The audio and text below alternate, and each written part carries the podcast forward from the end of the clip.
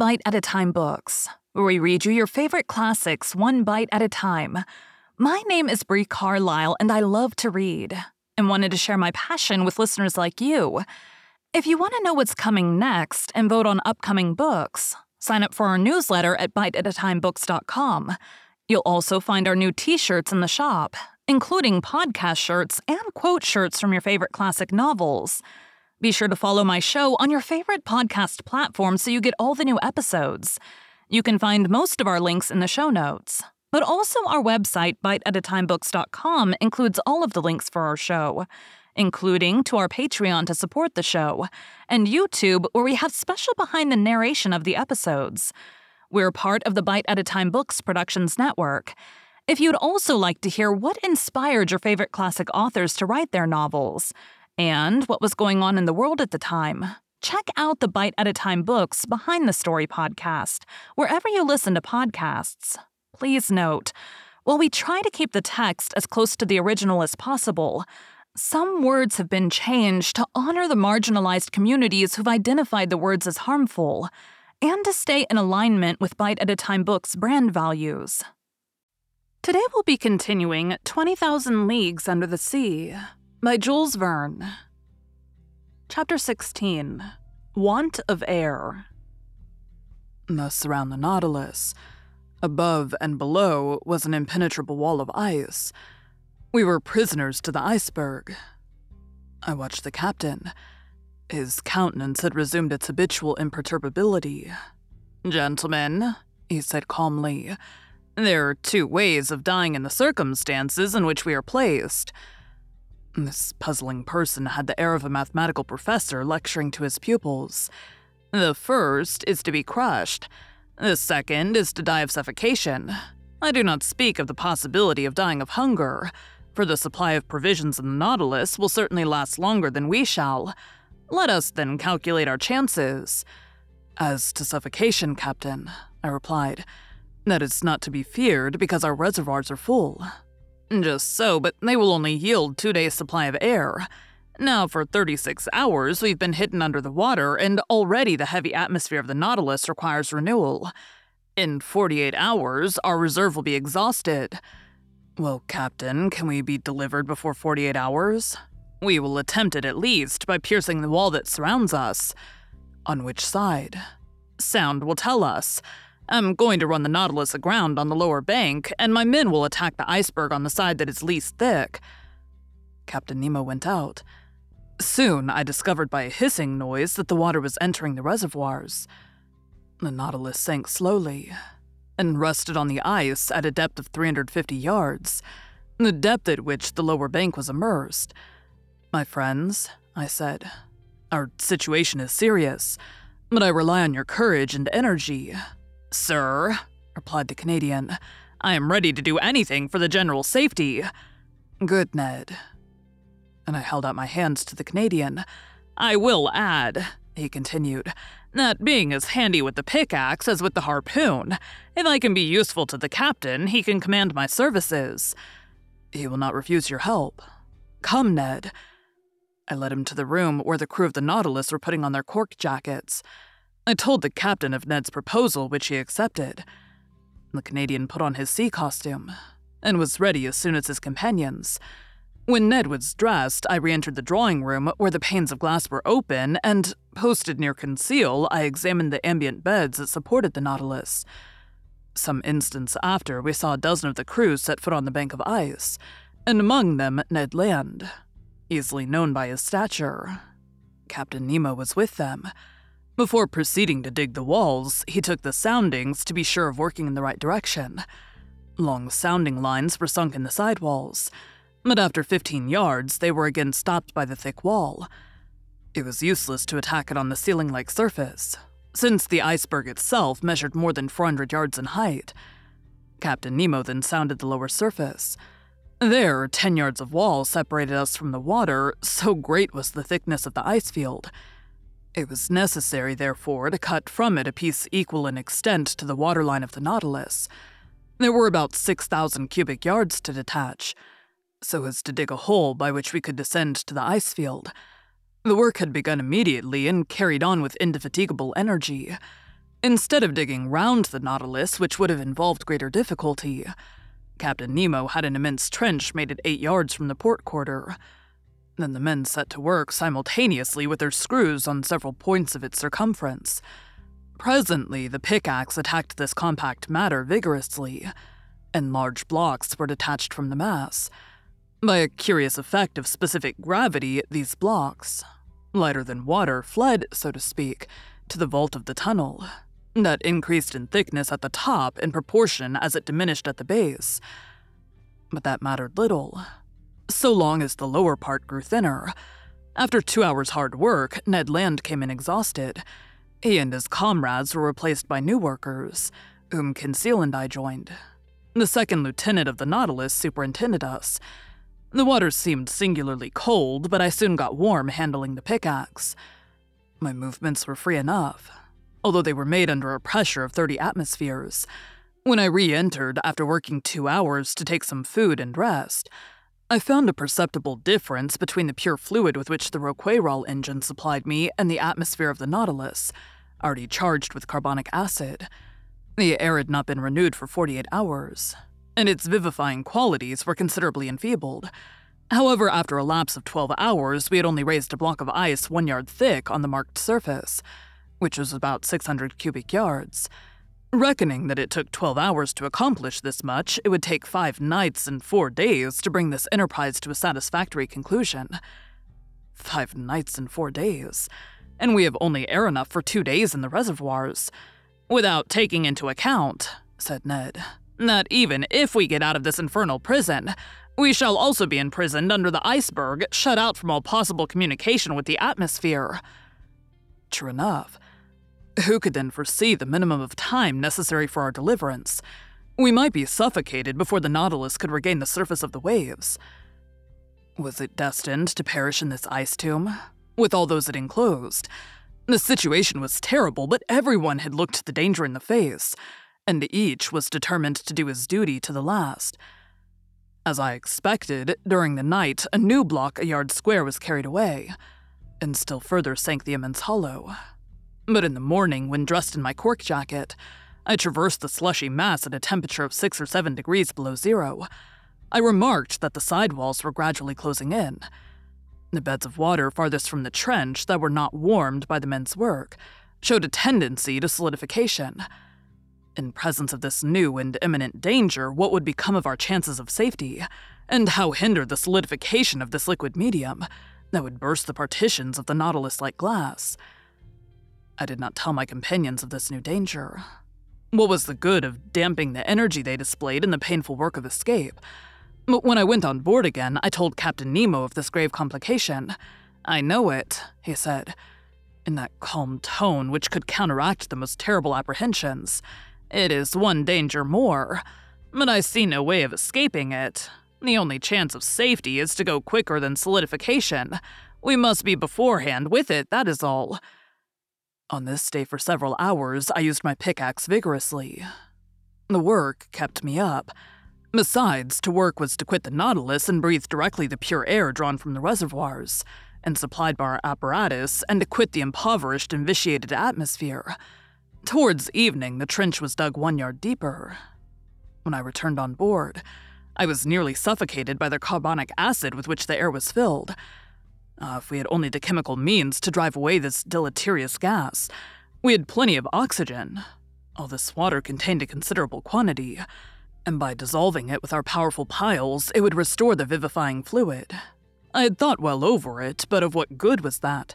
since the carbonic acid produced by our respiration had invaded every part of the vessel.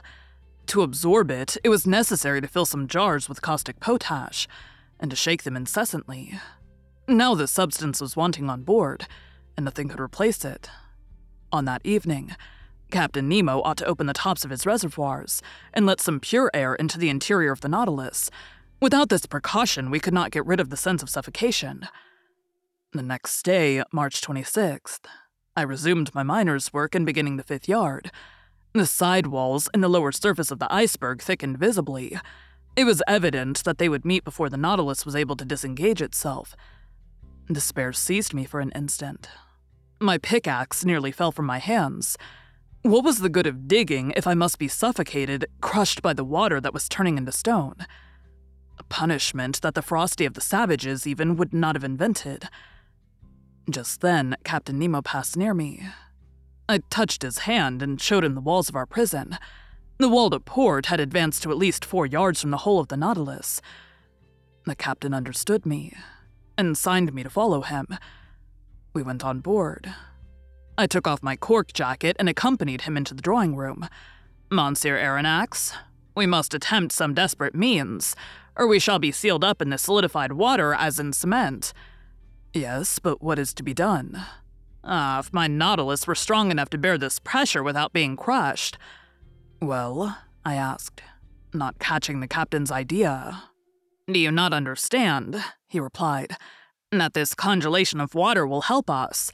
Do you not see that by its solidification it would burst through this field of ice that imprisons us? As when it freezes, it bursts the hardest stones. Do you not perceive that it would be an agent of safety instead of of destruction? Yes, Captain, perhaps. But whatever resistance to crushing the Nautilus possesses, it could not support this terrible pressure, and would be flattened like an iron plate. I know it, sir. Therefore, we must not reckon on the aid of nature, but on our own exertions. We must stop this solidification. Not only will the side walls be pressed together, but there is not 10 feet of water before or behind the Nautilus. The congelation gains on us on all sides. How long will the air in the reservoirs last for us to breathe on board? The captain looked in my face. After tomorrow, they'll be empty. A cold sweat came over me. However, ought I to have been astonished at the answer? On March 22nd, the Nautilus was in the open polar seas. We were at 26 degrees. For five days, we had lived on the reserve on board, and what was left of the respirable air must be kept for the workers.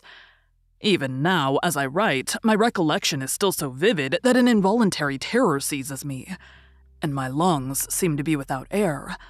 Meanwhile, Captain Nemo reflected silently, and evidently an idea had struck him.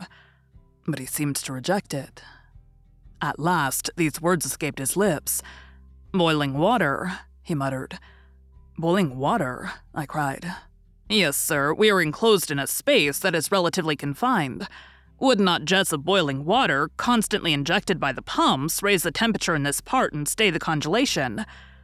Let us try it, I said resolutely. Let us try it, Professor.